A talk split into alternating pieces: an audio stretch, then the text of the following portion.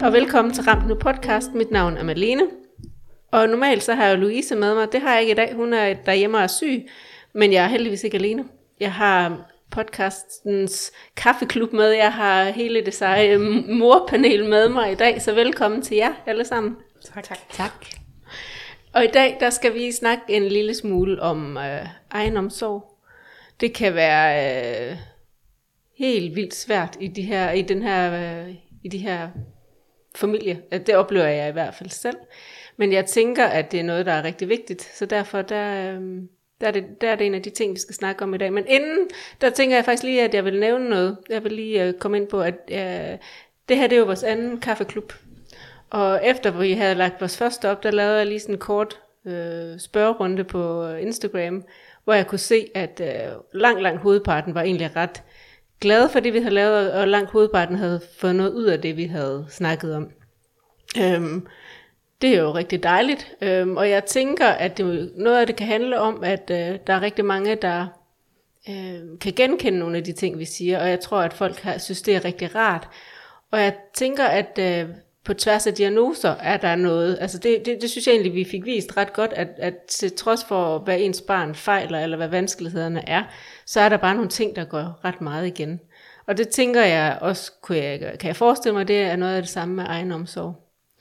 Øhm, så egentlig kunne jeg godt tænke mig først at, øh, at høre jer, altså hvad, hvad gør I, altså husker I jer selv, øh, dyrker I jer selv, og passer I på jer selv? Tavshed. Nej, jeg kan, jeg kan godt lægge ud. Øh, øh, både ja og nej. Øh, det var det er først nu her, efter to, to og et halvt år, at jeg er begyndt at prioritere det lidt igen. Det kunne jeg simpelthen ikke overskue i starten, at jeg skulle prioritere det. Øh, der var så mange andre ting, jeg synes, der var vigtigere, og det var altid øh, alle andre behov. Altså, du ved, når man har tre ældre søskende og en mand og nogle andre ting at sige, og så var det dem, der kom i første række. Så det er, det er ret nyt for mig, det der egen omsorg. Øhm, og ikke fordi jeg ikke har haft opbakning derhjemme til, at jeg skulle gøre de ting, jeg gerne vil, men det, altså, der, har ikke været, der har ikke været plads til det i mit hoved.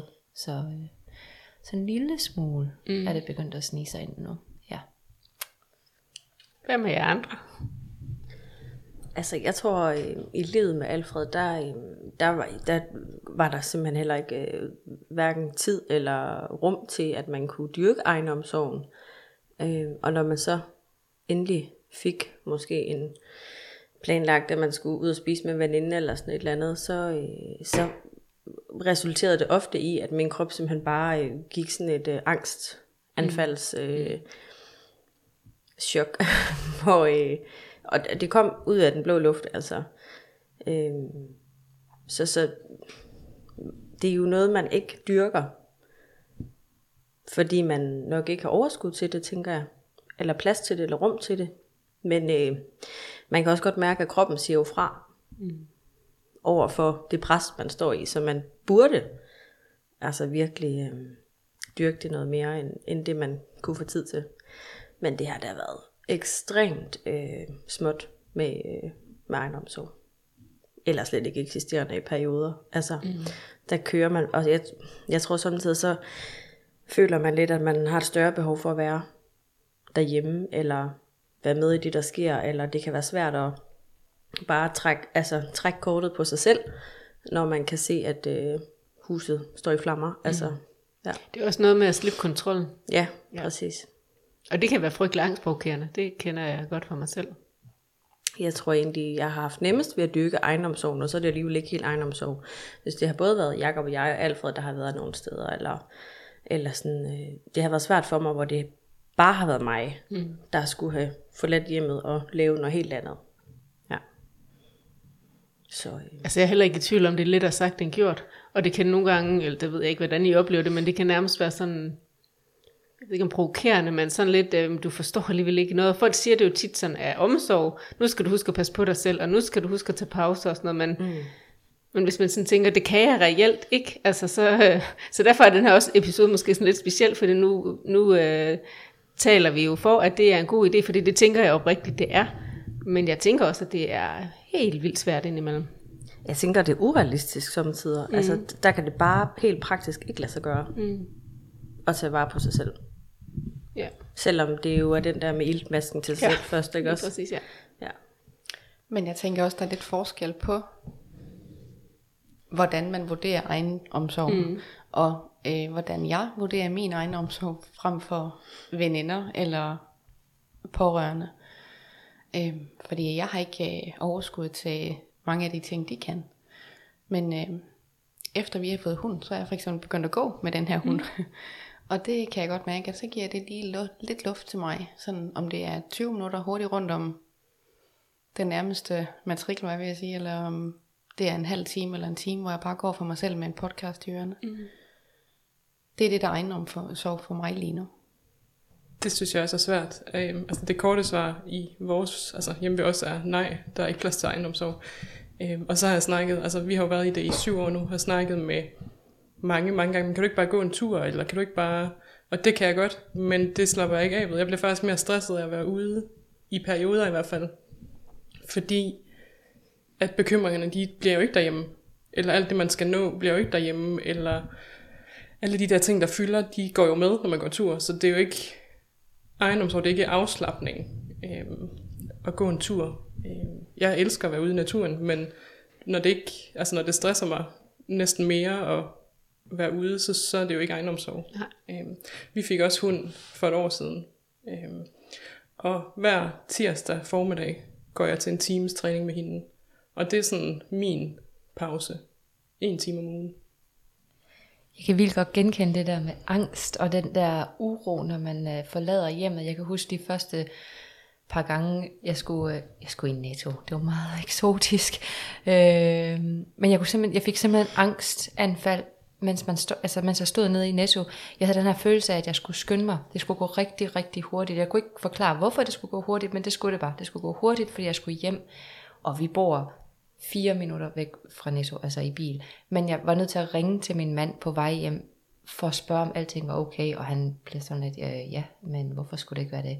Men det var den følelse, der var inde i min krop, øh, øh, som om den der symbiose, eller det der bånd, den der navlestreng, der var mellem mig og Dexter, den kunne ikke strække sig ned til Netto, så jeg kunne ikke være der. Altså det var for langt væk, og jeg fik det, jeg fik det dårligt, så, øh, så der var lange perioder, hvor jeg simpelthen sagde, det, det kan jeg ikke, altså så... Det er at dyrke egenomsorg herhjemme i stuen. Det må være det, jeg gør. Og det er jo det, altså jeg tænker, egenomsorg kan vel også være i det helt nære. Altså da min søn, han var lille, der var vi virkelig tit på hospitalet. Og jeg havde sådan et, hver evig eneste aften, det kan jo lyde helt vildt fjollet, der blev jeg bare nødt til at gå i et langt varmt bad. Øhm, fordi så havde jeg ligesom det der tyve minutter, hvor der bare ikke var nogen, der snakkede til mig, og hvor det ikke var mig, der skulle forholde mig til anfald, og hvad der ellers var af trælse ting. Så kunne jeg ligesom komme ind på stuen og sådan være igen. Så det, nogle gange skal man måske også huske på, at det ikke behøver at være en time eller længere tid. At nogle gange er det bare de der helt små ting, der kan lige give en et break. Altså egenomsorg har jeg også tænkt lidt på, det er altså også, når Stefan han putter. Ja. Og det ikke er mig. Ja. Fordi den der uro og altså ting, der er omkring det, bare det, at jeg ikke er den, der er på. Mm. Ej, det er lækkert. Det snakker vi også om. Derhjemme, eller praktiserer derhjemme. Det er jo ikke, fordi at jeg kun er ude af huset en time om ugen, og har alenetid, betyder jo ikke, at der ikke er nogen, der tænker på, at der også skal være plads til mig derhjemme. Altså det, det, det har vi altid prioriteret rigtig højt at dele som de der opgaver, altså putning. Der var en lang periode, hvor det kun kunne være Morten, der puttede, fordi Johan ikke ville putte sig andre. Og jeg var jo også den, der var der hele dagen, så kan jeg godt forstå, at han havde brug for at være sammen med sin far også indimellem. Men øh, det er nemlig rigtigt. Sådan har jeg, t- har jeg også tænkt, at, at egenomsorg kan også være den der halve times ro, der lige er, når børnene bliver puttet, og man kan sidde bare helt slukket i blikket og halvsove. Øhm, og lade være med at sætte tallerkener i opvaskemaskinen, eller hvad man ellers sådan burde gøre. Mm. Ikke? Det har jeg faktisk også tænkt på, det der med, at nogle gange så må øh, rod være rod, og nullermænd må være nullermænd, fordi at det er bare... også er vigtigt, at man så nogle gange trækker vejret, og jeg kan godt synes, det er helt vildt øh, stressende, at der er roder, men nogle gange så er det bare sådan, det må være, fordi man kan ikke det hele på en gang. Altså, det, det, det tænker jeg, det er der ikke nogen, der kan holde til. Så må man jo prioritere. Det gør man i forvejen benhårdt i det her liv, synes jeg. det tog lang tid for mig at lære det der med, at tingene godt... Altså, der skete ikke noget ved, at tallerkenerne blev stående mm. en time længere, eller at der ikke var støvsud, inden der kom nogen. Øhm, I foråret nitten fik vi øh, hjælpere, øh, eller startede vores hjælperordning op. Øhm, og hver eneste, altså de, de øh, arbejdede øh, mandag, tirsdag, onsdag, torsdag, og hver eneste morgen, inden de mødte ind, så racede jeg rundt i hele huset og støvsugede, fordi der skulle være pænt, når de kom, indtil at jeg sådan havde lært dem at kende, og ligesom fandt ro i, at det var egentlig okay, der ikke var støvsug, for så kunne jeg måske bruge noget tid på at støvsuge, mens de var der, eller, og så blev der bare ikke støvsuget. Altså, det, det var jo i virkeligheden ikke jordens undergang, at der ikke lige var helt nystøvsuget hver eneste morgen. Øhm. Det kan jeg ikke finde ud af det der, medmindre jeg har andre planer. Øhm. Hvis ikke jeg har noget, der skal ske, så kan jeg ikke... Jeg prøver ihærdigt, altså at sætte mig ned på sofaen og, og lave noget andet. Det, det kan jeg ikke. Hvis jeg har planer og ved, at fra klokken det til det, så skal jeg det, og så ringer kommunen, og så skal der noget andet ske, så kan jeg godt lade det være. Så behøver jeg ikke støvsuge og sætte ting i opvaskemaskinen, for så har jeg ligesom lavet noget i gåseøjne. Men, øh, men jeg er virkelig dårlig til det andet. Det er simpelthen, øh, det, det tror jeg aldrig, jeg lærer. Jeg er blevet ret dårlig til det, efter vi har mistet Alfred faktisk. Sådan det der med at lade ting og rod være, være noget, fordi... Førhen så havde vi jo altid vores hænder og arme beskæftiget med Alfred. Mm. Og han lå jo altid i vores arme og lå meget sjældent selv og, og sov en lur for eksempel. Øhm, så man var altid optaget. Og efter jeg har været på sov, eller jeg er på soveordner nu, og øhm, der tror folk, at, at så, så går man måske bare derhjemme, og, men der, så, der er altid et eller andet, man kan lave. Altså, og jeg tror... Mig og Jacob var rigtig dårlige til det i starten, fordi det var nemmere for os at være i gang med noget, frem for at sætte os hen i sofaen og ligesom synke ind i, hvad der egentlig lige er for et liv, vi, vi var landet i nu. Så jeg tror, ejendomssorgen er faktisk først kommet, det ved jeg ikke, inden for de sådan sidste, nu siger jeg, par måneder, tror jeg, eller sådan, sådan efter, det er ti måneder i dag, at Alfred han, han døde, og, og jeg tror sådan, jamen det Det er først inden for, ja, inden for den sidste rum tid, at, at jeg sådan kan finde ud af, hvad har, jeg, hvad har jeg lyst til selv? Har jeg lyst til at gå en tur, eller har jeg lyst til at køre forbi kirkegården og drikke kaffe, eller hvad, hvad, gå en tur ud i haven, eller sådan. Øhm, så det, jeg tror, og vi bedte jo selvfølgelig også om hjælp dengang, at han levede og søgte hos kommunen og, om at, at få noget aflastning og noget afløsning i hjemmet, og nattevagt og sådan noget, men Men der gik jo et års tid, fra vi søgte om det, til vi ligesom øh, fik, fik startet nattehjælp, eller hvad hedder det, øh, nattevagt op. Mm. Øh, og, og i mellemtiden, så processen derhen til, kører også bare en ned. Så alt det der sådan ejendomssorg, som man troede kom meget snart, fordi det er et kæmpe skridt, når man skal yeah. bede om hjælp yeah. første gang. Øh, lang vej derhen. Men når så vejen i det kommunale bliver endnu længere, Så, øh, jamen så, så, så, så laver det bare et ekstra psykisk pres. Og specielt når ikke man får sin søvn. Mm. Ja, det er jo virkelig drønhårdt. Ja. ja. Så jeg tror sådan, ejendomssorgen i alt det der... Øh... Selvfølgelig står man selv for en del af det, og jeg kan sagtens genkende alt det der med, ej, så tager man nemlig lige præcis et langt bad, eller så handler man måske lige selv, eller har bare brug for at... kaste det her barn fra sig, når Jacob kom hjem fra arbejde, fordi så havde jeg lige mig selv og min krop i fred, og jeg kunne gå på toilet, eller hvad jeg lige havde brug for. Øhm, men jeg tror, det er, jamen det, det er også åndssvagt at sige, det burde være, være noget offentlig hjælp til ligesom at få det her ejendomssorg, men, men i alle kommuner, så er det, så er det bare ikke, så er det bare ikke nemt ligesom at få noget afløsning til, at man kan være en familie og være der for William, eller være der for sig selv, eller være der for sin mand, eller at man kan prøve at være noget andet. Øh, og det synes jeg, er, øh, det er jo et skræmmende indblik, man får i, i den verden, mm-hmm. hvor ejendomssorg heller ikke bliver prioriteret af, af andre, ligesom til at give plads til, at man kan få en pause. Jeg tænker, der, du rammer noget spot on, når du siger det. Jeg tænker, at øhm, folk kan have forskellige behov for aflastning og afløsning. Men der er noget, sådan, at det kunne være rigtig rart, at kommunerne havde ressourcerne til i det mindste at italesætte det. Italesætte, hvor vigtigt det er. Det var vi ekstremt dårlige til i starten, fordi at jeg tror bare, jeg tænkte, vi skal, vi, nu har vi fået det her barn, og så det kan godt være, det er ekstra hårdt, men det skal vi kunne klare, fordi det er jo ligesom det, vi har fået. Men det har også givet nogle slag på vejen, og jeg tænker heller ikke nødvendigvis, det er godt for ens barn, at man bare knokler så meget på, at man brænder sig selv nærmest ud.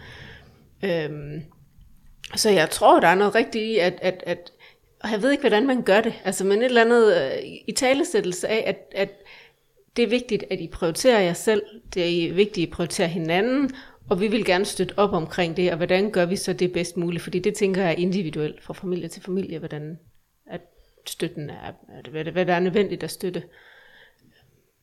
Jeg, jeg tænker også, kan der være noget, sådan lidt i forlængelse af det, kan der være noget, sådan noget skyld og skam forbundet med at øh, passe på sig selv? Helt, helt ja, sikkert. Helt, ja, ja, helt vildt. Det er også det, jeg tror, altså, det var ekstremt grænseoverskridende at skulle bede om at få et vågent øje i sit hjem for mm. at varetage sit barn. Fordi at man selv har brug for bare at sove. Altså, og når derhen er kæmpe lang vej og grænseoverskridende mm. og alt muligt andet, og man findes, skal prøve ligesom at undskylde sig selv over for andre også, og ja.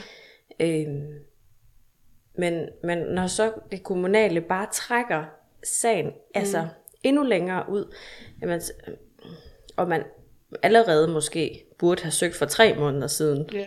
altså så, så tror jeg at øh,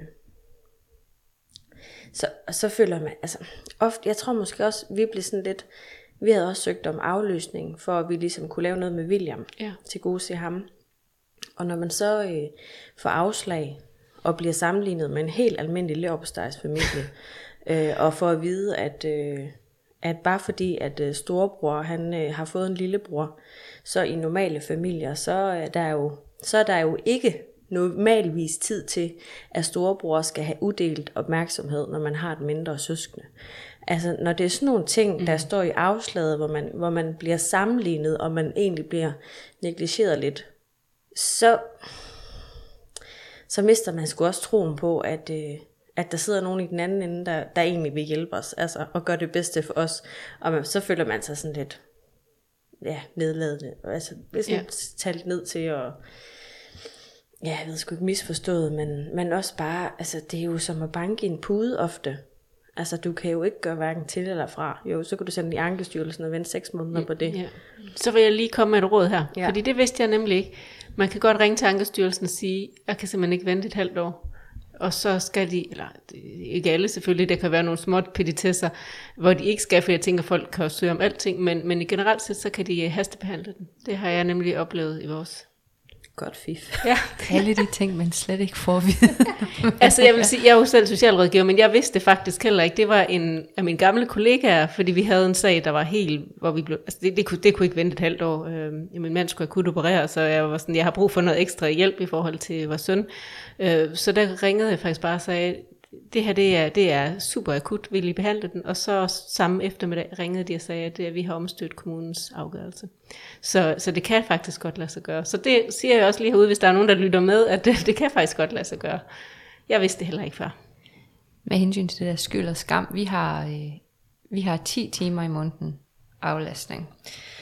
Og, øh, og indtil nu har jeg brugt... de ti timer, det er mig, der planlægger det med, med, og det er vores meget søde nabopige, så jeg kan stadigvæk sådan lukke øjnene og sige, jamen det, vi har bare en babysitter, der kommer, øh, så det føles ikke sådan helt vildt grænseoverskridende, men jeg bruger det stadigvæk kun til, fordi så er der en, der skal til læge, eller en, der skal til tandlæge, eller jeg skal selv mm. til læge, eller, og, og jeg næsten undskylder, når hun kommer ind ad døren, det er også bare fordi, at, at og jeg ligger det kun her, sådan at han skal, ikke, han skal hverken sove, eller du ved, han skal ikke rigtig spise noget, og I skal ikke, I skal ikke foretage noget, du skal egentlig bare lige sidde her på sofaen, og allerbedst, hvis han sover, og han slet ikke opdager, at hun har været der.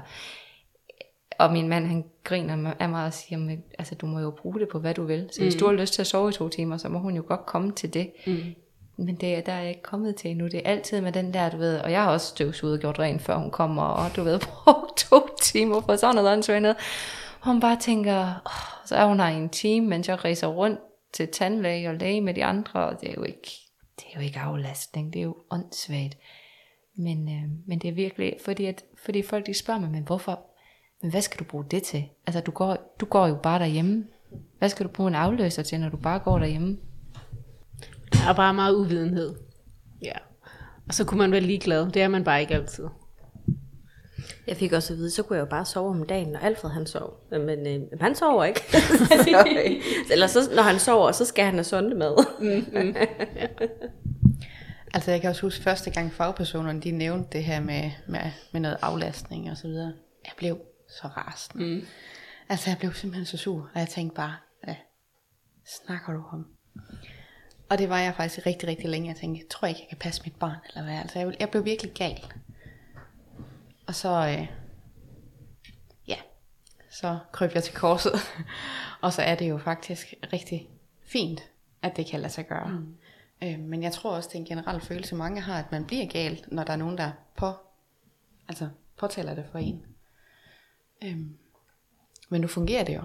Og øh, så er der også tid til lillesøster. Mm. Og der er, altså det er noget helt andet nu, end det var for en del år siden, da de sagde det første gang. Jeg synes også bare, det var sådan et grimt ord, aflastning, altså ja. Som om, at der, mit barn skulle ligge mig til last, ja, altså, ja. Fordi jo, altså selvfølgelig hans sygdom og alt det der udenomkring ligger mig til last, men det er jo ikke ham, altså det er jo ikke ham, det handler om. Altså jeg synes simpelthen, det var et grimt ord. Ja.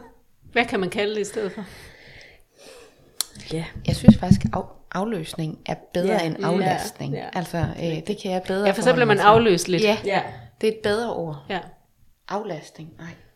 Der er mange ting i det her, hvor sådan, at ordvalget, det er bestemt også kan betyde noget, fordi man er så sårbar, og følelserne er uden for tøjet, og så skal der ikke komme nogen og sige, at øh, det her, det kan du ikke klare, eller altså, hvad man sådan kan opleve det, det er i hvert fald det, de siger. Altså, vi har bare en babysitter. Dexter skal babysitte, indtil han er treogfyrre, sådan der. Er der nogle ting, I godt kunne tænke, jeg har vidst fra start? For eksempel, at aflø- afløsning, aflastning egentlig er godt. Er der noget andet, I kunne tænke jer? At der var nogen, der havde fortalt jer helt fra start, og ville I overhovedet have kunne lytte til det?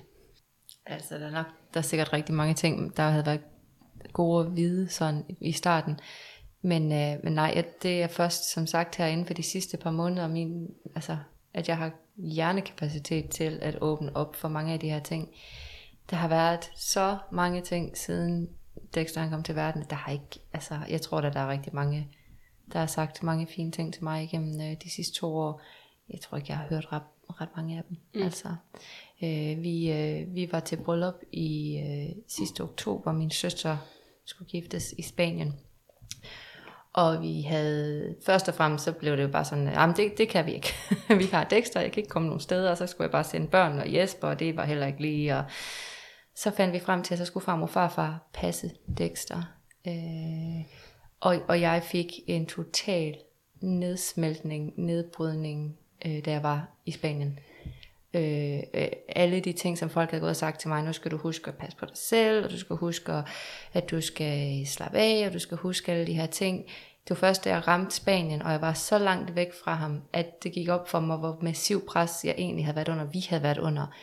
Så jeg, altså, jeg, jeg var ubrugelig, i, og vi var kun væk i tre dage. Jeg var fuldstændig ubrugelig, uduelig i de tre dage. Jeg kunne mm. faktisk nærmest ikke rigtigt, jeg kunne lige så godt have været blevet hjemme. Øh, og det er jeg jo virkelig ked af, sådan efterfølgende, men, men min krop, den, den gav simpelthen op. Jeg kunne, altså, jeg kunne slet ikke hænge sammen.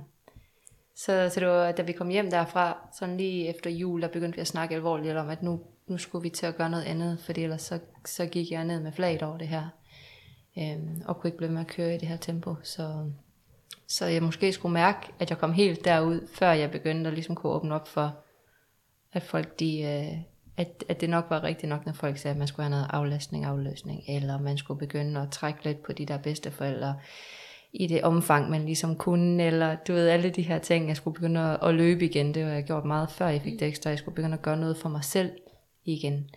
Øhm, op til det punkt, der har jeg bare haft skykap på, og tunnel vision, og så har jeg bare kørt derudaf og tænkt, øh, men det er jeg skal, han er mit barn, og der er ingen andre ud over mig, der kan det her. Og hvis Louise havde været her, så kunne hun sige en masse klogt om det, for det ved hun en masse om, men der er jo noget med, at hvis man er i krise og sorg, så fungerer hjernen jo bare ikke altid helt hundrede procent optimalt, fordi det, det, man, man kan, det, er jo, det er jo nogle gange, at det er jo bare ren overlevelse, så hvordan skal man sådan kunne indtage alt muligt input ind? Altså det, øhm, ja. Ja. Jeg synes også, det var meget sådan grænseoverskridende, sådan, som du sagde, at man, altså det er jo en proces inde i en selv også, at give slip mm. og tro på, at der er andre, der kan varetage barnet, altså end en selv og ens mand for eksempel. Altså at skulle give sig hen til, at der kommer vidt fremmed, og det er en proces i, at de skal lære ham, og han skal lære dem, og altså det synes jeg var, også var enormt grænseoverskridende, og man når hen til det punkt, hvor man ligesom anerkender, okay, der er nogen, der måske godt kunne varetage ham, som ikke er mig eller Jacob. Det synes jeg også er, er svært. Mm. Øh, fordi at man kender ham jo altid bedst som morfar. Ja. Ja. Øh, og hvis man ikke har super meget tiltro til omverdenen, så, øh, så, er, det, så er det også bare svært at mm. sige, jamen... Øh, måske har vi brug for nogen, der kommer og hjælper os lidt. Men hvem skal det være? Og fordi der er ikke nogen, der kender ham lige så godt, som, som vi gør. Og det vil der aldrig være. Nej. Nej. Så det synes jeg også er svært, at man sådan skulle lægge alt det der fra sig. Mm. Jeg tror også, jeg har lært med tiden, at der også er noget i forhold til... Øhm, jeg synes ved Gud, det var svært. Det, min søn blev tretten næste gang, og jeg synes virkelig, det var svært, at han skulle have aflæsning. Og jeg var egentlig, det var min mand, der startede med at snakke om det, og jeg var egentlig blevet mega vred på ham, for sådan, selvfølgelig skal vi godt kunne klare vores barn. Men nu er jeg jo et helt andet sted i processen, og nu kan jeg godt tænke, det er rigtig godt for mig. Det er også godt for hans lillesøster, men det er faktisk også godt for ham selv. Øhm, det har taget mig noget tid at finde ud af, det, det kan sgu nogle gange være godt at få nogle øh, oplevelser uden for sine forældre, som... og opleve, at, at alting ikke altid er det samme, og at folk de øh, er forskellige, fordi sådan er det jo også for mainstream børn, som bliver, jeg ved godt, de kan også bedre sige til og fra, men der er bare også et eller andet ved at få nogle oplevelser, som er anderledes, end vi som forældre, vi kan tilbyde, og måske også kommer noget nyt energi, og nogle nye øh, øjne på barnet, det tænker jeg også, der kan være noget godt i.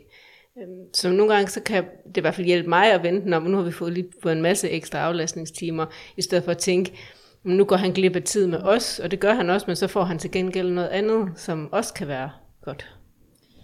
Man skal også bare være klar til det der, altså man skal være åben over for, at der er andre, der kan noget med ens barn, mm. øh, fordi i starten, der var jeg også, jeg så spøgelser alle vegne, hver gang der var nogen, der sagde, at øh, du ved, ej, men i dag, der har, du ved, så, så gjorde jeg det her med Dexter, det ville han gerne, jeg, jeg følte det som et angreb, hver gang der var nogen, der sagde noget, så følte jeg, at jeg blev angrebet, du ved, de... Fordi de kender ikke mit barn, og det var sådan, som jeg gjorde det, der var den rigtige måde. Og, men nu har han jo været på ferie, to overnatninger med farmor og farfar, og, og det gik super godt. Og så har jeg bare tænkt til mig selv, men du skal slet ikke, du, du skal slet ikke spørge. Du skal ikke spørge, hvordan de har puttet ham. Du skal ikke spørge, hvordan de har givet ham mad. Du skal ikke spørge til noget af det, fordi det er fuldstændig lige meget. Du var der ikke. Mm. Du kan ikke gøre fra eller til. Han har overlevet, de har overlevet, alle har det godt. Der er blevet sendt billeder med en is. Altså, hurra for det. Men det tog mig lang tid at komme der til, hvor jeg skulle ligge den der med, at jeg følte, at hver gang der var nogen, der gjorde noget med Dexter, så var det et angreb, direkte angreb mod, hvad jeg havde sagt og fortalt og gjort og læst, og, mm. øh, fordi de ikke gjorde det på samme måde. Mm. Så, så det, det tog også rigtig lang tid. Altså det er også først nu, jeg sådan er begyndt at... Og det kunne også godt bare være far, altså selvom han... Altså han er jo lige så god som jeg er, men han gjorde det jo ikke på samme måde som mig, så der kunne jeg også... grill ham om aftenen, og hvordan mm. gjorde du så, og hvad sagde du så, og spiste han så det løbesteg, eller gjorde han ikke, og mm. ja, det har vi også holdt op af, heldigvis. Jeg synes også, altså det har været svært, ikke at skulle overlade til andre mennesker, fordi at jeg ikke har stolet på, at de kunne tage sig godt af ham, fordi vi har fantastiske bedsteforældre, og vores hjælpere er smadret dygtige, men vi kører jo hardcore energiforvaltning på Johan, sådan at at han ikke forbruger mere energi, end han har, for han bruger jo al sin energi på at holde sammen på sig selv, for ikke at have for ondt, og for, altså, for at håndtere smerte, og for at, ikke at, altså for at kontrollere sin krop. Han har jo ataksi, så han ryster rigtig meget, så han skal bruge rigtig meget energi på ikke at ryste for meget, han skal bruge rigtig meget energi på at holde ud og have ondt, og han får selvfølgelig smertestillende, og vi kan også give ekstra smertestillende, hvis han har behov for det, men min, vores problematik har handlet om, at folk har haft svært ved at læse hans signaler hurtigt nok. Hvornår er han udtrættet? Hvornår skal han bremses i det, han har gang i? Og hvorfor kan han ikke bare få lov til at sidde og danse med, når han ser en tegnefilm på iPad'en? Altså det har vi virkelig skulle forsvare helt benhårdt selv over for bedsteforældre. Hvorfor at han skal begrænses så meget, som han bliver.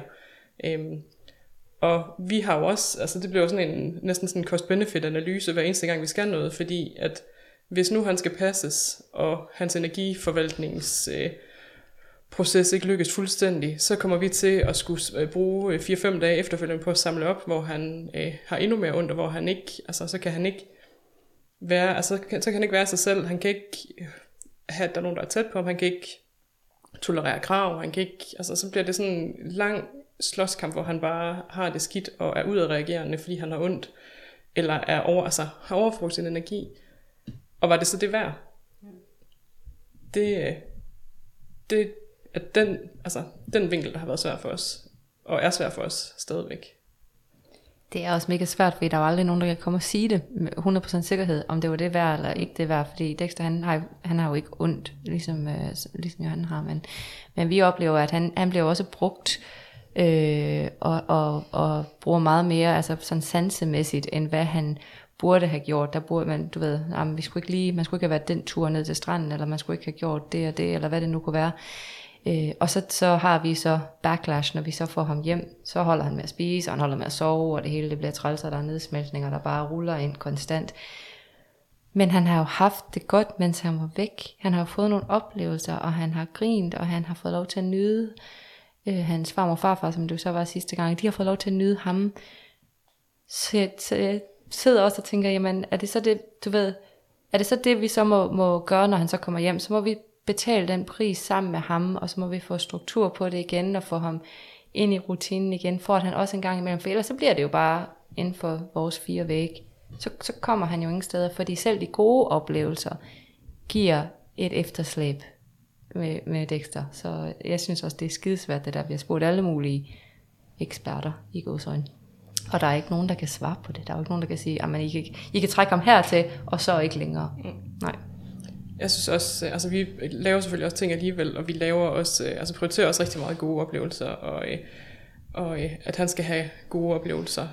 Men det er nok sådan, så er det nok egenomsorgen, der bliver nedprioriteret, ikke? Fordi mm. hvis, hvis jeg skal ud og spise en aften sammen med Morten, og måske også Marie, og Johan så skal passes, at det så, altså hvis det så var sådan en, altså hvis Marie var med, ja, så ville jeg synes, det var det værd, men hvis det bare var mig og Morten, så ville jeg måske ikke altid synes, det var det værd, fordi at den time eller halvanden, man så er ude, som så måske resulterer i fire dages øh, efterslæb, øh, det, det er jo ikke altid, det synes jeg ikke altid er, er værd at prioritere. Øh. Og vi ser det også, når han har været i skole. Han går i skole øh, to lektioner om ugen, og det gør han fredag øh, formiddag. Og hele weekenden er han totalt balleret og kan slet ikke øh, rumme mere stimuli. Øh, men han kommer selvfølgelig i skole alligevel alle de dage, han overhovedet kan holde til det, fordi selvfølgelig er skolen efterslippet værd, ikke? Ja. Ej, det, det, det, jeg er totalt flashback, fordi det, sådan havde vi det virkelig også. Altså, Alfred var jo også, han var også meget sanselig. Altså, han, øh, han havde jo ikke så meget øh, mimik, eller sådan, øh, hvad hedder sådan noget, øh, interagerende udadtil. Men, men, men det blev betalt via anfald, altså, øh, hvis, øh, hvis han havde lagt i nogle forkerte arme, eller vi havde været til fødselsdag, eller ja, hvis man, man trækker nemlig lige præcis det der med, hvor man skal opveje, om, om det man har gang i er, er efterslæbet værd. Og det kan være en høj pris at betale for, for fødselsdage, eller det at være ude fire, øh, altså som en familie, eller som mand og kone, altså virkelig. Jeg synes, det er lidt, to lidt forskellige ting egentlig. Altså, jeg synes, det er godt... Øh... godt være det bare ind i mit hoved, men jeg kan godt skille det lidt ad, fordi der er for eksempel det der med, at skal ens barn have nogle oplevelser, øh, og så koster det noget i den anden ende, eller skal jeg have en oplevelse, og så koster det noget i den anden ende. Min søn var på Sølund Festival sidste uge for første gang. Jeg vidste godt, at det ville være mega presset for ham, og han ville sikkert få anfald. Øhm, det gjorde han så underligt nok ikke, men vi sendte ham afsted alligevel, for jeg tænkte, at han skal også have den her oplevelse, for det er en mega fed oplevelse, så må det koste et anfald eller to. Det synes jeg er en stor forskel på, at jeg tænker, at jeg vil helt vildt gerne til koncert, så derfor er der nogle andre, der skal passe mit barn, og så får han et anfald. For om det er ham, der har oplevelsen, eller mig, det tænker jeg, der, der er stor forskel i. Fordi jeg er enig med dig, Josefine, i, at, at nogle gange, så det der med, at de får nogle oplevelser, det må have nogle, jeg ved ikke om konsekvenser er det rigtige ord, men, men, men, men det her betyder i hvert fald noget i sidste ende, som måske ikke er så fedt for hverken barnet selv eller for familien. Øhm, men så, mens det er stået på, har de trods alt udviklet sig, oplevet noget og haft det fedt, altså. Hvor der måske mere hvis det er mig, der gerne vil opleve noget, så kan jeg sådan føle mig egoistisk, at hvorfor skal han have det dårligt, fordi at jeg vil gerne til den her koncert, eller hvad kan det være? Men kan man tænke om det, at man måske er en lidt bedre mor eller far, når man har givet sig selv lov til det? Altså jeg tror, lige for at følge op på det, du sagde, at Alfred har jo ikke været sådan en, der har... Altså, vi har jo ikke gjort tingene for hans skyld. Nej. Vi har gjort tingene for Williams skyld. Mm. Og så har det været... Jeg tænker, jeg fornemmer, at det må være den samme dårlige samvittighed, som I sidder med over for de børn, som, altså, hvor de får en oplevelse. Mm. Fordi det er også det, vi har haft over for William, ikke? Altså... Op, altså den dårlige samvittighed over ikke at give ham de her oplevelser, men det har vi ikke kunne på bekostning af Alfred. Mm. Øhm, men, men altså i forhold til at give dem til sig selv, det, det her, det tror jeg ikke, at så langt var vi ikke nået, at det var noget, vi, øh, vi kunne. Nej. Fordi vi har ikke prioriteret os selv på den måde. Og det kan jeg virkelig godt forstå. Alfred Brød lige blev to år. Altså det, er, ja. altså, det er kort tid, og det, altså, det er mange følelser, der skal nå at bearbejdes på ja. meget kort tid. Ja. Jeg tænker også, at min søn har været sådan noget fem seks år, før jeg tænker, at det var okay, at jeg gjorde noget, som nogle gange havde nogle konsekvenser for ham. Og det lyder også voldsomt ja, at sige ja, det, ikke? Altså, fordi det gør man jo ikke med sine raske børn. Gør noget, der sådan har nogle negative konsekvenser for dem. Eller det ønsker man da i hvert fald ikke at gøre.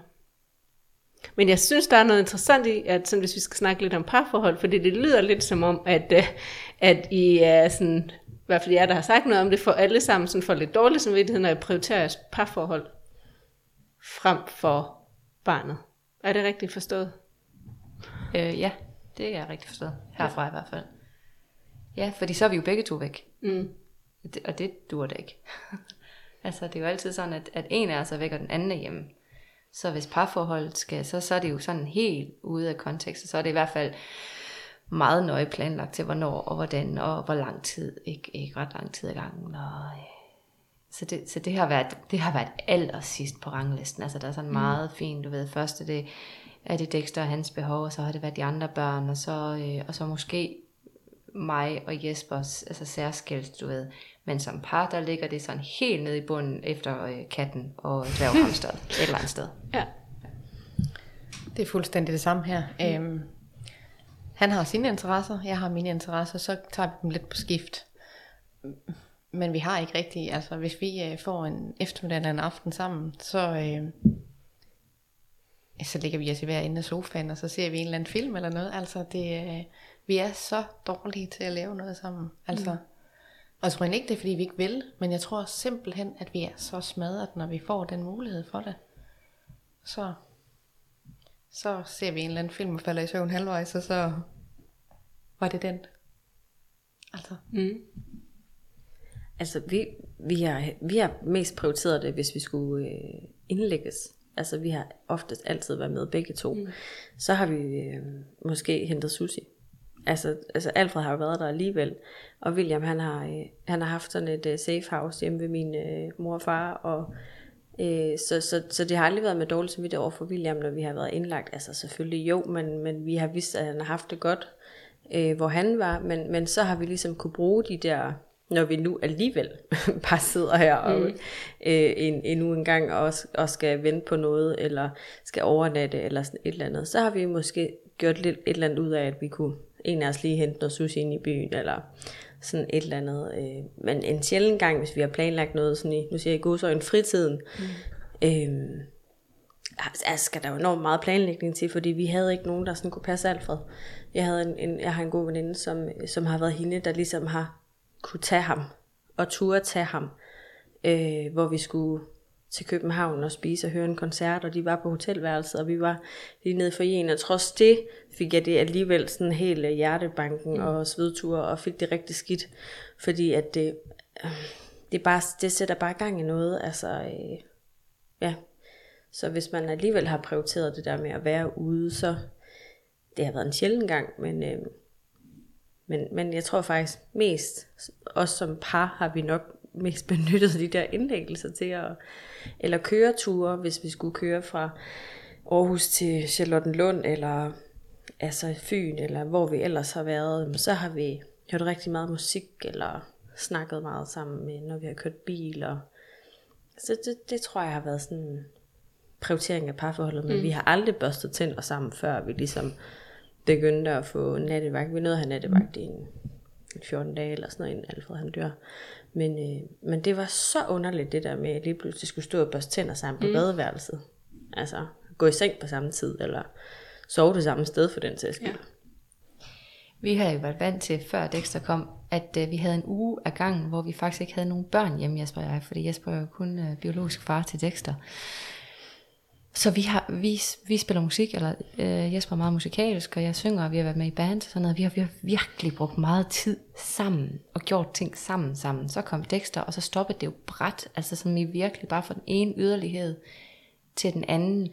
Øh, og, og det, en gang imellem, så snakker vi om, at vi skal finde tilbage til det der, men, men det, det tror jeg ikke kommer til at ske. Vi kommer ikke til det igen, nogensinde.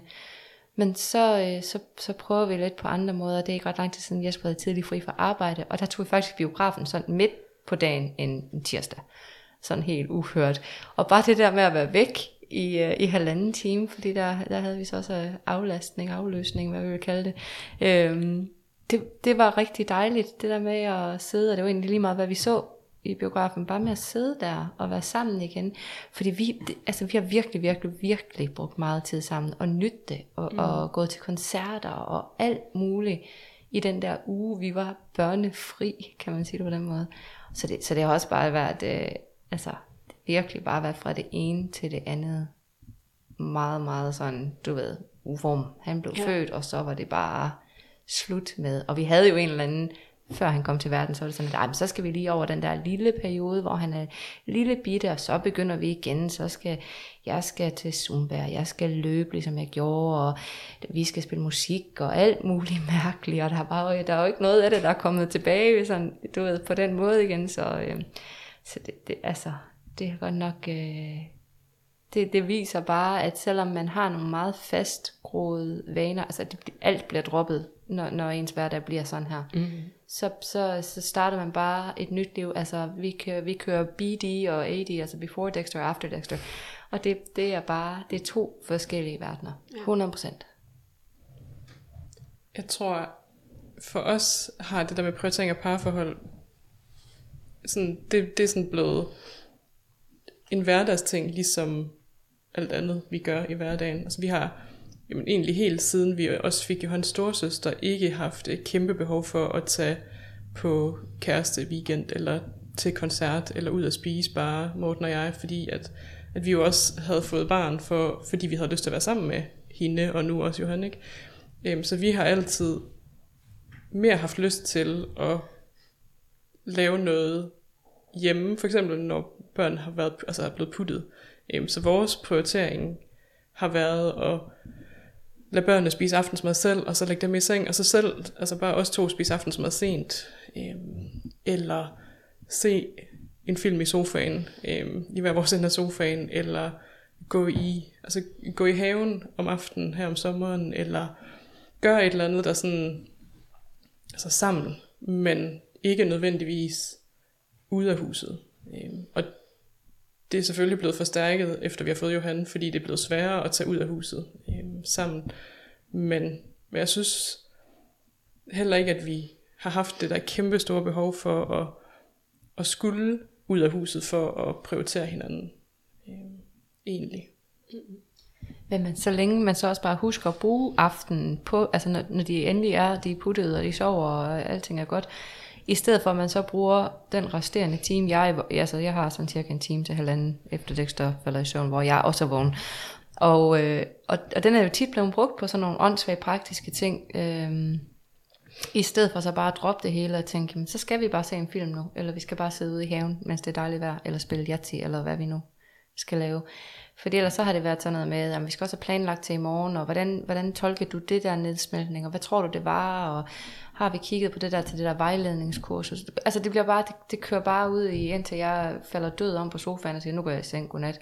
Og så sidder Jesper typisk op halvanden to timer uden mig, og kobler af der, men, men så er vi jo heller ikke sammen, vel? Så, så det øver vi os også på, at så, brug, så skal man jo bruge den tid fornuftigt. Det skal jo blive sådan noget par noget, og ikke bare... Øh, mere logistisk øh, planlægning af næste dag, som kører i mm. samme trummerum. Ja. Jeg læste engang, at, øh, at det at få et barn, det er en, en livskrise. Og så tænker jeg, at det at få et barn med et handicap eller sygdom, det er da ved Gud, altså det er da virkelig en livskrise. Og forholdet bliver bare sat under pres. Og det gør det egentlig for alle, tænker jeg, der får et barn i et eller andet omfang, i hvert fald til at starte med.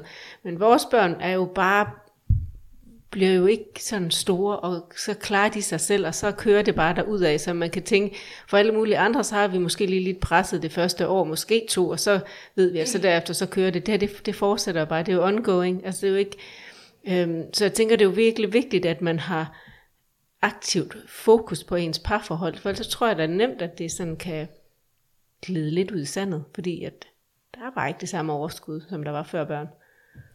Og så tænker jeg også lidt, at som Julie hun sagde med, at man, selvom man er sammen og er afsted, så er man jo stadigvæk på. Mm. Altså man har jo hele tiden telefonen tændt. Ja. Den er jo ikke på lydløs eller slukket, fordi at, altså ens sanser er der jo stadigvæk. Præcis. Så vi kan jo ikke bare smide det ud. Altså. Ja. Og så øh, kommer vi igen på søndag.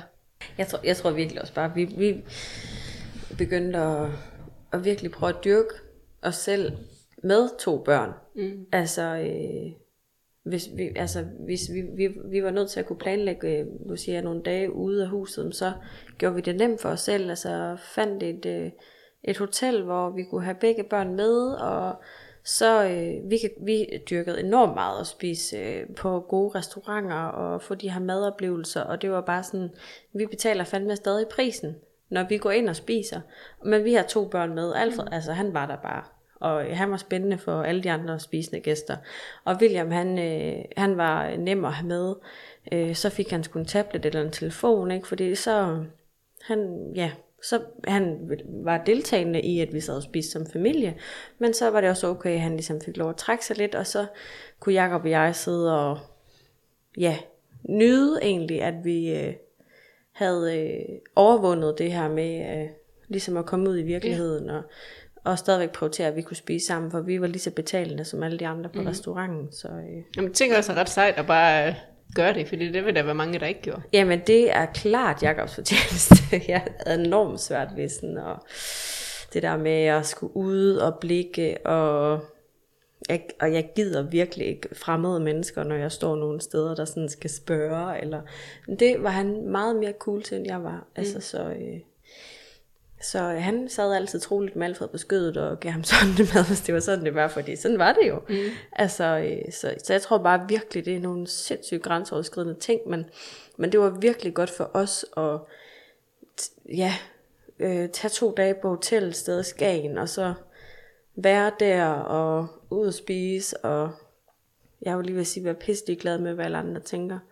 Og så bare nyde, at, at vi har givet os selv det, altså den tur, ude fra husets fire vægge derhjemme, fordi der sidder man, eller der sad jeg hver dag, og det var det eneste, jeg oplevede. Øh, Men det er jo også egenomsorg, Julie. Ja, det, det var kæmpe det. Egenomsorg. Ja, det... Og en mega god måde at gøre det på, fordi ja. at, at I har ikke bare kunne læse to børn afsted og så tage på en forlænget weekend. Nej. Så det er jo en rigtig god måde, at I har, I har valgt at gøre det på. Så... Øh... Sådan dyrkede vi i hvert fald også, ja, mm. det blev så også mig selv, men altså også sådan, altså som parforhold og ja. Der kan vel også være en form for egenomsorg i parforholdet. Altså det der med, at sådan, det er både dig selv og parforholdet, du dyrker. Det kan godt være, det er at være vrøvl, jeg siger. Men jeg tænker bare, der kan godt være et eller andet i, at der er noget egenomsorg i, at man er sammen med den, man har valgt at være sammen med. Og klart, altså få ligesom lidt aflastning på det der dårlige samvittighed over for mm. den mand, man er gift med. Mm. Altså, der er sgu ikke meget hanky-panky og øh, altså, intense øjeblikke mm. i sådan en hverdag, fordi snakken går jo om mange ting, ofte om det syge barn, ikke? Altså, så, øh, man kan hurtigt blive sådan en professionel partner. Præcis, ja. ja. Så, så jeg, jeg tror, du, jeg ved ikke, hvem det var, der sagde det, men enten så bliver man sammen, eller så går man fra hinanden. Mm. Altså, jeg tror, jeg tror sgu, det er sådan enten eller. Det tror jeg også, enten styrker det en, eller så ja. tager det en fra hinanden. Ja, præcis. Men det skylder man altså også sig selv. Det synes jeg bare er virkelig vigtigt. Man skylder også sig selv at slippe den der dårlige samvittighed. Fordi vi, så har vi så travlt med, så, så har man dårlig samvittighed over for sin, sit syge barn. Og så og de raske børn. Og den ægte mand. Man, men hvor tit står man op og tænker, jeg har faktisk også lidt dårlig samvittighed over, hvordan jeg behandler mig selv. Altså, fordi... Ikke så tit, nej. Nej, og det har man ikke, men det burde man måske have. Ja, jeg er eh, tusind gange bedre mor, hvis jeg har fået lov til at løbe en tur for en halv time. Mm. Jeg kommer hjem og er glad og har overskud. Jeg har hørt en eller anden ligegyldig podcast eller noget musik. Det er dejligt. Så kan jeg være på igen, så kan jeg være mor. Og det synes jeg, vi skylder os selv også. Jeg synes, man burde sige, det er okay. Det må jeg faktisk godt. Fordi det er godt for mig, og hvis det er godt for mig, så er det godt for mine børn. Altså, så er det godt for min mand, og så, så er det jo godt givet ud. Mm. I stedet for, at man hele tiden nedprioriterer sig selv som mor og som kvinde og som alt muligt andet. Det, det, øh, det er sådan en rigtig dårlig vane, vi har som, som kvinder. Det tror jeg virkelig, at man burde, hvis man kan, stoppe op og tænke over. Mm. Jeg tænker, det er et rigtig godt råd at give videre, at øh, prøv at slippe den dårlige samvittighed. Og så er det bare meget lettere sagt end gjort. Men det er jo rigtigt. Hvis man kan, så, øh, så gør det. Altså, det, det, altså, man skal elske sig selv lige så meget, som man elsker alle de andre, man ligesom går op og holder af. Ellers så holder man jo ikke i det her game. Så, så bliver man ikke ret gammel. Mm. Det tror jeg ikke. Men det er rigtigt. Altså, man er tilbøjelig til at presse sig selv, og presse, presse, presse, presse, presse, presse alting, og man, man, man bliver sidst den der, eller tit den der sidste fødekæden. Fordi at ressourcerne ja, ja, skal ja. også være der. Altså, ja.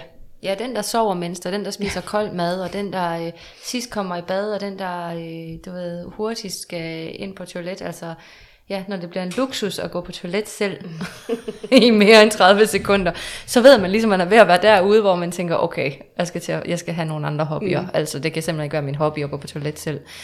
Øhm, men, men det bliver det jo. Ja. Og altså, så, jeg kan føle det nærmest som sådan en lille miniferie. Ja, lige præcis. Vaskår, eller sådan noget. Og tænk sig, altså du ved, når min mand siger, har du lavet, altså, hvad, hvad skal du lave spændende ting i dag? Jeg skal i Netto. Ja. Nej, det æder nemlig ikke. Det er ikke en præmie, jeg har vundet, at jeg skal i Netto selv for at hente mælk. Det kan det simpelthen ikke være. Altså, så igen, det er noget meget nyt for mig, at jeg begynder at tænke på den her måde. Øhm, og der, det kræver enorm overskud, og det er måske en gang i ugen, jeg har de her gode tanker og holder fast i dem. Men jeg øver mig, fordi... Mm.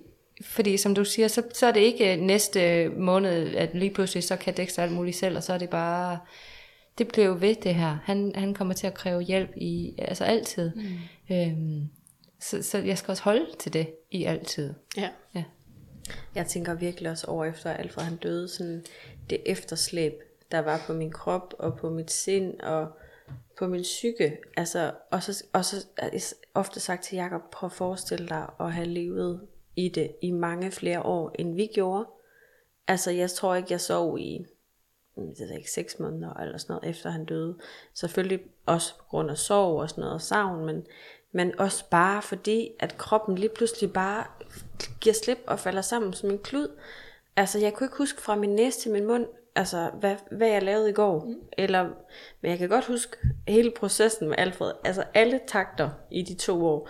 Jeg kan ikke huske, altså, der, Jacob siger, kan du huske, vi fik det her til vores bryllup? Og sådan, nej, det kan jeg på ingen måde huske. Altså, alle de der ting, der er bare, der er så mange ting, og, og, og det er stadigvæk noget, jeg arbejder med, at søvnen sommetider udbliver, og jeg først falder i søvn klokken, det ved jeg ikke, et, to om natten. Altså, fordi, ja, min hjerne, den bare kører stadigvæk. Og min krop bare slet ikke kan slappe af. Mm. Altså, og så siger jeg, kun to år, vi levede i det. Altså, jeg ved, Signe og jeg ved ikke, og Dexter, altså, er de næsten lige gamle, eller hvad, for Johan og hvem ellers. Altså, du ved, der er dem, man sådan har på de sociale medier, hvor man bare tænker, man er jo teenager, og din dreng er jo mm. også stor, ikke? Altså, hold kæft, det er mange år. Og, og det kan man godt mærke. Altså, min krop, ja. Den er da også... Øh... Jeg er blevet søvnforstyrret i et eller andet, for, for et eller andet grad, og det er svært at forklare, hvordan, men jamen, jeg har også bare så mange dårlige nætter. Nætter, hvor jeg ikke kan falde i søvn, eller nætter, ja. Hvor jeg vågner halvfjerds gange, selvom at det ikke er mig, der sover med min søn, selvom at det er min mand, der lige har taget nattevagt, når jeg bare på princippet kan ligge inde i soveværelset og bare sove, så sover jeg helt vildt ringe. Ja. Så man bliver jo lidt ødelagt med årene. Fuldstændig. Altså, jeg har altid haft enormt god klæbejern. Jeg ved ikke, hvor den er henne lige nu. Altså, den er lagt et eller andet sted, mm. og jeg ved ikke, hvor den er. Øhm, og det er frustrerende, mm. fordi sådan ting, altså min mand, han har aldrig brugt en kalender, han har brugt mig. Det kan han ikke mere, fordi den kalender, jeg har herinde, den er overhovedet ikke særlig velfungerende, så jeg er simpelthen nødt til at skrive alt ned nu. Og det er skræmmende, når man før har været virkelig god til sådan nogle ting. Så. Det kan jeg godt genkende. Ja. Ja. Vi har også altid, altså jeg har også altid blevet grint af sådan, altså haha. Fordi at når vi skulle noget, så lavede jeg en liste over, hvad vi skulle have med. Og hvis det ikke stod på listen, så var det fordi, vi ikke skulle have det med. Øh, og man var hundrede procent sikker på, at de ting, der stod på listerne, også kom med, og der var styr på det hele, og alt var fuldstændig øh, struktureret. Jeg, mine forældre har grint af mig, for når vi skulle have eksamen i skolen, så lavede jeg læseplaner, og så regnede ud, hvor mange sider vi skulle læse i de antal dage, der var til eksamen, og hvor mange sider jeg skulle læse om dagen. Og så kørte jeg efter de der planer, og øh, efter vi fik Johan og det der sådan øh, ultrastressede liv, så er den der struktur også bare forsvundet. Altså jeg kan slet ikke øh, holde overblik på samme måde, som jeg kunne før. Vi var i Disneyland i to tusind og nitten, og havde jo lavet øh, otte siders pakkeliste, eller sådan noget med ting, vi skulle huske at have med af medicin og sondemad, og alt det der, man skal pakke, ikke? Øhm, og så kom vi afsted uden oplader til Johans trådløse høretelefoner, fordi det havde jeg glemt at skrive på listen. Ja. Og det stod jo ikke på listen, så derfor havde min mand ikke tænkt på at pakke den. Og det er jo bare, altså det er så øh, klassisk et eksempel på det, der du også fortæller, ikke? At man kan bare ikke holde den der struktur længere, man kan ikke huske på samme måde, som man kunne før. Øhm, og det der med at holde overblik og være struktureret, det vil, ej, det vil jeg gerne have tilbage igen. Ja, fuldstændig. Altså, jeg glemte min egen lægetid for en uge siden. Altså, det var simpelthen, det har jeg aldrig gjort, for jeg var så pinlig. Altså, jeg måtte ringe og sige, undskyld, det har jeg aldrig gjort før. Men det kommer nok til at ske igen. Men, men imponerende nok, du faktisk har fået bestilt en tid, tænker jeg. Ja, egentlig. Den har nok været bestilt så længe, det var derfor, jeg glemte. Men det viser jo med tydelighed, hvor hårdt det er, hvor hårdt det her liv det er at leve, og at man bliver både fysisk og, og psykisk sådan brudt ned i et eller andet omfang. Og det tænker jeg også fortæller lidt om, at egenomsorgen er vigtig. Og når jeg har sagt det så mange gange, så ved jeg ved også godt, det er så meget lettere sagt end gjort. Øhm, ja. Et af de spørgsmål, som man hører allermest, tror jeg, er, men kan du ikke... kan du ikke finde et eller andet, som giver dig ro, eller kan du ikke finde et eller andet, som du slapper af ved at gøre? Øhm, og det synes jeg bare er øh, helt vildt svært. Det er fordi, så man kan jo ikke slukke hjernen bare. Nej, lige præcis. Øh, før vi fik børn, der elskede at læse. Jeg elskede at læse, også før vi fik Johan, elskede at læse. Øh, jeg tog en bog med ind, når vi gik i seng om aftenen og lå og læste lidt. Øh, har læst øh, tusindvis af bøger. Øh, efter vi fik Johan, så kan jeg bare ikke, jeg kan ikke holde ud og sidde med en bog, bare læse, fordi jeg laver, altså, så laver jeg ikke andet imens, end at sidde og læse. Det kan jeg, min krop slet ikke, og min hjerne slet ikke finde ud af. Nu hører jeg lydbøger i stedet for, eller podcasts, eller musik, fordi så kan jeg lave noget andet imens, så kan jeg lave mad imens, eller køre bil imens, eller gøre rent imens. Jeg er red, da jeg var yngre, og den der sådan ultimative ro, den ville jeg sådan ønske, at jeg kunne finde andre steder, men det, det kan jeg bare ikke, det kan jeg bare ikke. Det er så fundet det der, jeg har også læst enormt meget. Jeg kan heller ikke læse mere. Jeg kan simpelthen ikke, jeg kan ikke finde ud af det. Jeg hører også øh, lydbøger eller, eller podcast eller et eller andet, fordi så, så kan jeg holde min krop aktiv, imens jeg kan ikke finde ro i min krop til, at skal bare være. Jeg, jeg, jeg er i gang hele tiden, øh, også selv når jeg ikke skal være det. Jeg kan, jeg kan ikke læse mere. Men kan I så godt koncentrere jer om lydbøgerne? For det er jeg ikke sikker på, at jeg nej, vil kunne. Nej, nej, nej, det, nej. Jeg får kun en tredjedel med ja. At best. Altså, jeg ved ikke, hvor mange gange jeg spoler tilbage og tænker, åh, drop det, altså nu har jeg prøvet den side, jeg ved ikke, hvor mange gange. Så, det bedste, det er jo, hvis det er sådan noget fag noget, mm. hvor jeg tænker, jeg stadigvæk vil lære noget, der kan gavne min søn. Det er jo yeah. fuldstændig ondt, men sådan noget fag, eller hvad hedder det, bare skønlitteratur. Ej, det er en af det ene og ud af det andet. Jeg hører ikke ret meget af det. Mm. Nej. Det synes jeg ikke er så stort et problem, faktisk. Jeg okay. kan godt både øh, lave mad og koncentrere mig samtidig. Selvfølgelig er det, så hvis jeg skal læse en opskrift, så sætter jeg lige lydbøger på pause, for jeg kan ikke både læse og lytte på samtidig. Nej. Så mister jeg et eller andet. Øh, Jeg kan også godt lide at hækle, det har jeg lært, øh, efter at Johan blev syg. Men jeg kan heller ikke bare sætte mig ned. Ikke, være, ikke altid i hvert fald. Nogle dage kan jeg faktisk godt sætte mig ned og så bare hækle i, i to-tre timer uden at gøre andet. Men andre dage, så kan jeg hækle øh, tre-fire masker, så er jeg nødt til at holde en pause og tjekke Instagram eller Facebook, eller gå ud i køkkenet og hente et glas vand, for jeg kan ikke, så er der bare ikke ro. Fokus. Præcis. Øh. Ja. Altså jeg kan heller ikke læse en bog. Øh, da vi flyttede for tre år siden, der smed jeg halvdelen af mine bøger væk, fordi at jeg ved, at jeg kommer ikke til at åbne dem igen. Øhm, så det er også lydbøger, og dem kan jeg høre. Og, og, men min mand synes, det er lidt irriterende, fordi han kan godt stå og snakke til mig, og så reagerer jeg ikke. Det må han om. Det er også egen omsorg. Jeg tænker egentlig så småt, at vi er ved at sådan have været omkring det i dag. Øhm Ja. Er der, har, er der, har I nogle afsluttende bemærkninger i forhold til, er der noget, I, I tænker, I kan give videre, ud over det, I allerede har sagt, som jeg egentlig tænker er rigtig mange fine ting?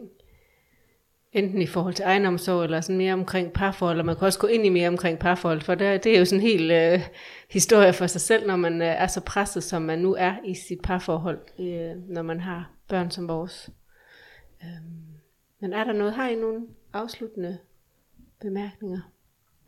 Jeg tror, at i forhold til det med parforhold, så skal man også være indstillet på, at det bliver hårdt. Mm. Altså jeg tænker, i, i vores samfund i dag er der rigtig meget øh, egoisme, altså mig selv først, og det er også okay, at man prioriterer sig selv. Øh, men man skal også acceptere, at i sådan et liv som det, vi lever, så vidt man kan, det er ikke alle, der kan det, og så er det sådan, det er.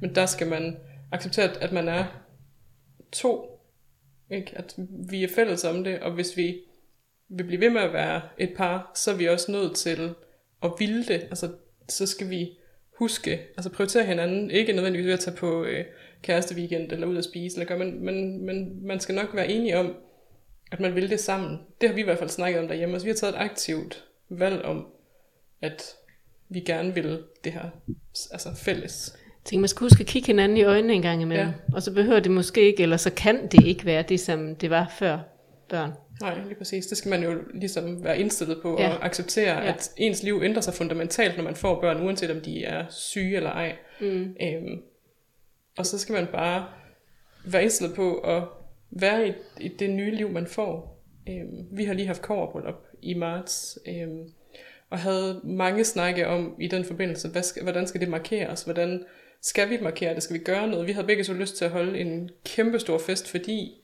der har ikke været ret meget at fejre de sidste år, vel? Øhm, og så har der været corona, hvor man ikke har kunne fejre noget som helst, så endelig var der en anledning, og så skulle det også markeres. Men hvordan gør man så? Og vi havde brug for øhm, på en eller anden måde at, at kigge hinanden i øjnene og bruge det til sådan at sige, jamen nu nåede vi, altså nu er vi nået så langt, og vi vil egentlig også gerne ligesom love hinanden, at vi fortsætter os sammen på den anden side af det her. Øhm, at vi stadigvæk ville hinanden, og den beslutning, vi tog for mange år siden om at blive gift, den, den er, gælder stadigvæk. Det er stadigvæk os to mod resten af verden.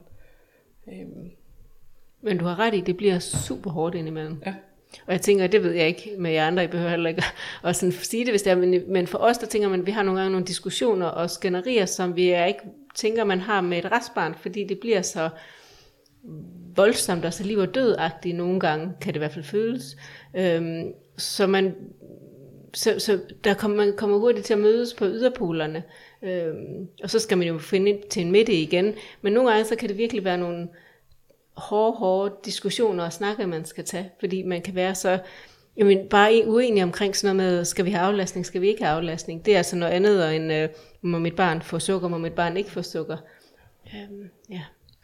Vi har øh, også altså, sådan, i forbindelse med det, du siger, øh, haft mange snakke om, at altså, fordi man bliver presset, og man reagerer jo der, hvor man er tryg, man mm. reagerer jo over for sine partner, og hvis man har haft en lortedag på grund af en eller anden øh, kamp med en latterlig kommune, eller der, man har været stresset, fordi man skulle nå at svare på otte lægeopkald, og snakke med sagsbehandler og hjælpemiddelergo, og hvad man ellers skulle, skulle nå den dag, så er det den, der nærmest man reagerer på. Mm. Så vi har lavet en aftale derhjemme, der hedder, at man må godt, det er jo ikke, man vrister hinanden. Vi ved, altså, vi ved, fordi vi har kigget hinanden i øjnene, det er ikke personligt, når den ene også kommer til at være lidt for skarp i tonen. Nogle gange er det personligt, fordi så kan det være, som du siger, det er jo hårdt indimellem, ikke? Men, men så må man også, som den, det går ud over, ligesom sige, nu trækker du lige vejret og tæller til ti. Jeg kan godt høre, at der er noget, og jeg ved også godt, det ikke er mig, men det, og det... Det har fungeret mm. for os. Min hjerne er jo super øh, øh, opdelt i kasser. Øh, Dexter har det ikke for fremmed. Og jeg kan godt nogle gange, når vi, når vi har de der diskussioner, og Jesper han er meget mere følelsesladet, end jeg er, så går jeg til ham, jamen men den kasse, der er hård, det er den kasse, som, som med Dexter og med, med det her, og alt det, der er bragt. Hvis jeg lukker den kasse og åbner den kasse, der hedder mig og dig, så elsker jeg dig lige så meget, som jeg altid har elsket dig. Du elsker mig lige så meget, og, og der er ikke noget galt med vores parforhold. Der er ikke noget der. Det er den anden kasse, der gør, at tingene bliver sværere, så, hvis, fordi, du ved, så kan man godt få den der følelse af, det er også fordi, at, at vi ikke elsker hinanden mere, eller vi er ved at gå fra hinanden, eller det hele er ved at ramle om ørerne på os. Men, men så, så lukker jeg ligesom lige den der Dexter-kasse et øjeblik og siger, men prøv at se, den her kasse, den har faktisk ikke ændret sig. Der er ikke noget der, hvor vores kærlighed ikke er, som det altid har været. Vi skal bare lige huske, at, at det er den anden, den anden kasse, der ligesom står og larmer lidt, som gør, at det bliver svært. Mm. Og det, det er nok kun min, min jeg, der kan finde ud af det. Jesper, han kigger i hvert fald meget skeptisk på mig, når jeg siger det, men, men det fungerer for mig. Altså lige at lukke det der børnenåde, og så kigge den anden og tænke, jamen, øh, men vi har, altså os to imellem, vi har det jo stadigvæk godt. Yeah. Vi, har, vi er jo stadigvæk glade for hinanden, altså. Så, øh, så det hjælper i hvert fald parforholdmæssigt hjemme hos os. Ja. Yeah. Altså vi har også et, vi har et lille værktøj, og det kom så af, da Stefan var nede med stress og depression, så er øh, lunden jo ikke altid så lang. Mm. Og når man så også står i vores situation, så er det jo et rigtig, en rigtig god kombination. Og det er, at øh, hvis en af os har en rigtig trælsdag og er rigtig presset, og at det hele er ved at flyde over, så kigger vi hinanden i øjnene, og så siger vi, at vi er på en otter. Og ti, så er det altså bare, øh, der, man vil gerne have et hint, før det er på en ti, og ja. På en ti, så går vi altså. Så, øh, så det, det, og det fungerer faktisk, og nogle gange, når vi bare, når Stefan kigger på mig og siger, at jeg er på en otter, så kan man ikke lade være med at smile, og så ved man også, okay, jeg anstrenger mig lige, at han trækker lige vejret. Og det fungerer altså. Mm. Det er nogle gode råd. Og så kan folk jo bruge dem forskelligt i forskellige parforhold, fordi at alle parforhold er forskellige, ligesom vi er forskellige. Og... Men jeg tænker, hvis, hvis, jeg har, hvis I ikke har mere, så vil jeg begynde at runde af. Og jeg synes, øh, det har været rigtig fint. Jeg synes lidt, vi har manglet Louises øh, skarpe øh, psykologiske indspark, men øh, det må være uden. Og jeg tænker også, det, er, det kan også noget, at det bare er os, som er pårørende, der snakker. Det, det kan noget andet i hvert fald. Så jeg tænker, at I har været gode, så tak til jer. Tak til dig, Signe, Julie, Josefine og Bianca. Og selv tak. Det er godt. Ja. Og husk, at I kan, I kan finde os på de sociale medier, og via vores hjemmeside ramt punktum nu. Tak for i dag.